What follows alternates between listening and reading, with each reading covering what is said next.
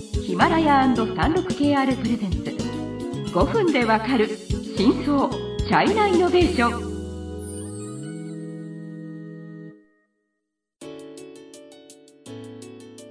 皆さんこんにちは。三六 KR ジャパンの委員です、はい、日本経済新聞の山田です。はい今回はえっ、と中国 SNS マーケティングの2回目ですね、うん。はい。えっ、とまあ中国今ゲスト SNS 最大の日本情報系の MCN 速報ちゃんのガチさんも、はいえっ、とまあいますのでいますっていうかメインのゲストでしょ。皆さんこんにちは、総合のガと申します。よろしくお願いします。はいよろしくお願いします、はい。えー、と前回は、まあ、速報ちゃんは今、えー、と総数5000万ぐらいのうんフォロワーを持っフォロワーがいるとている、まあ、大きなそういう、まあ、情報ネットワークを持っておりまして、はい。はい。で今回はもうちょっと具体的に、まあ、5000万人っていてすごい大きい規模で、まあ、どういうような層というか、うん、どういうようなコンテンツを扱ってて、うんうんうんどういうふうに発信していくのかっていうのを、まあ、聞きたいので、はい。はい。まあ、5000万人の中で、男女の比率で見ると、えー7割は、えー、と女性ですね。うん。えーまたそのコンテンツの内容については、まあ、ジャンルごとで分けてみたら、えーまあ、メインのは4つがああるんですよ。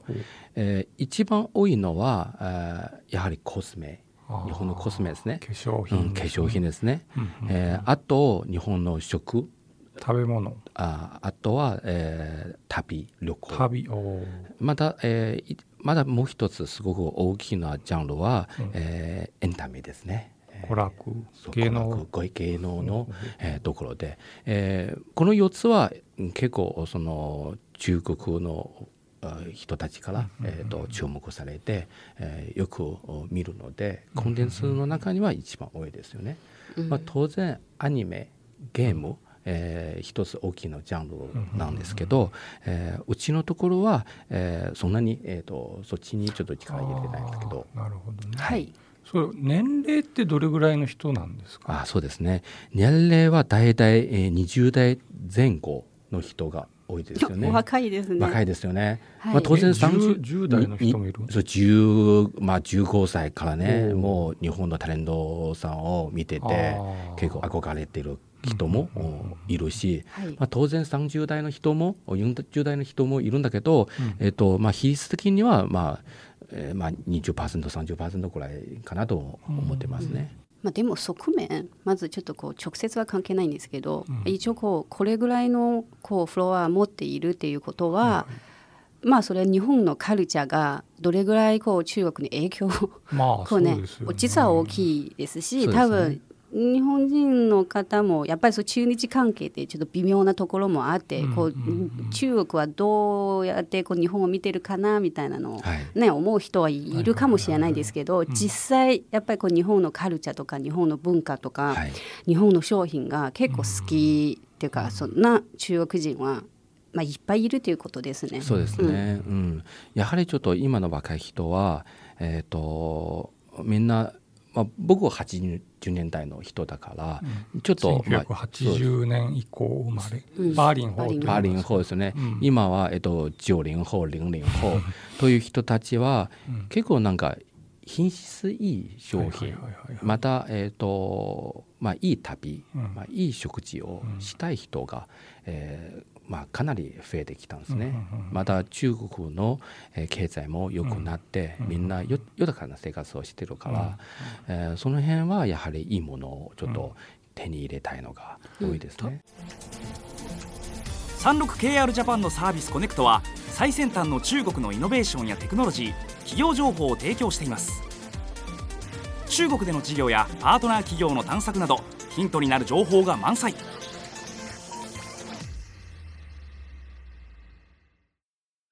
ば今はコロナで日本に来れないけど、えそのコロナになる前はその速報ちゃんの組織した、えーっとそのインフルエンサーさんのはい。例えば、ウィえーっとウェイボーのアカウントにみんなその日本情報を見に行ってはい、で例えば分かんないけど箱根に行きたいとか、うん。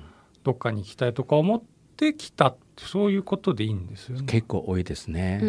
うん。やはり本当に、えーナビゲーターみたいな感じでみんな見られてるんですよ。はい。日本に行ったらはいどこに行けばいい、うん。どういう商品を買えばいい、うん。まあ、どの、えー新しい情報をした方がいい、というのを、まあ、媒体グループまたインフルエンサーの扱いにえーなってますね。はい、じゃあ一方そのインフルエンサーさんはどういうふうにこの情報収集をこうやってますか、つまりインはいフルエンサーさんも中基本中国人ですよね。そうですね、うん。どうどうやって日本情報を集めてるのかそうですよね。ない。はい。まあ正直なところでやはりその辺はえっ、と日本のソーシャルメディアを、うんえー生かしている部分もあるんですね。うん要はツイッターとか、はいはいはいまたインスタグラムとか、うんまた日本のインフルエンサーのえっ、と紹介の情報も見てるのはえっ、と半分ぐらいですよね。あとはやはりちょっとおニュースとか、うんうん特に雑誌。うん。えーとまあ、ずっと気づいたんですけど日本の雑誌はすごく、えーとまあ、情報も早いし、うん。品質がいいし、うん。そこから情報も収集してますね。へ。えそれはどうどうやネットを見てんのかな？うん。まあ、ソーシャルメディアだったらツイッターだったらネットで見てるんですよね。うん。まあ、雑誌だったら日本でちょっと購入して、まあ、買って買って。こういうのが今トレンドとかそう。おこれここうなんか組み合わせはいいなみたいなっていうのをうん。もう中国の SNS で発信する。配信したりとかね。中国経済のさまざまな業界や企業紹介最新のイノベーションやテクノロジーを徹底解説。5分でわかる真相チャイナイノベーション。この番組の最新のエピソードはヒマラヤで配信中。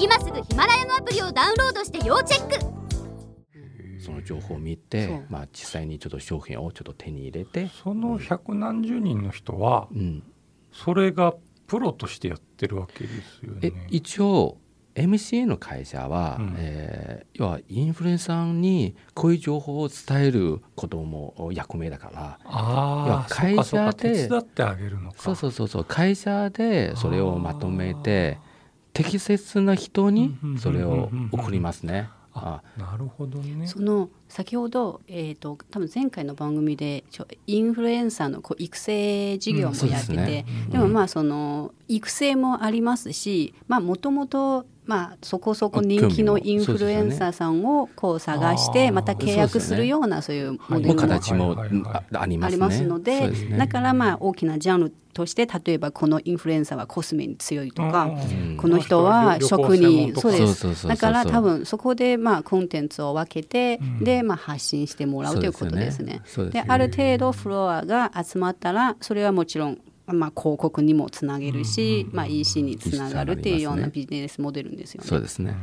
え逆にその速報ちゃんを作ったのはいついつですか、えーまあ個人からちょっとおブロガーから始めたのは十何年前ですね。会社自体はうん5、6年前から組織をちょっと会社の形としてはい。やり始めたんですね。まあ、割と多分全体で見るときは割と早い時期で、まあ、日本の情報発信をうんし始めたというところで、多分タイミングがよくて、まあよよかったんですね。今今は例えばじゃあ日本情報発信するってなかなか多分そうですよね。競争も出てこない。激しいだし、ですね。うん。うん。コロナだし。コロナだし、いけないし、外も出れないし。はいあまたちょっと時間早いんです。あの、まあ、時間になりましたので、はい。次回は、まあ、ちょうど今創業の話うんちょっと触れましたので、次回ではもうちょっとこう、まあ、ガシさん本人の経歴についてまあ触れたらと思いますので楽しみにしていてください。はい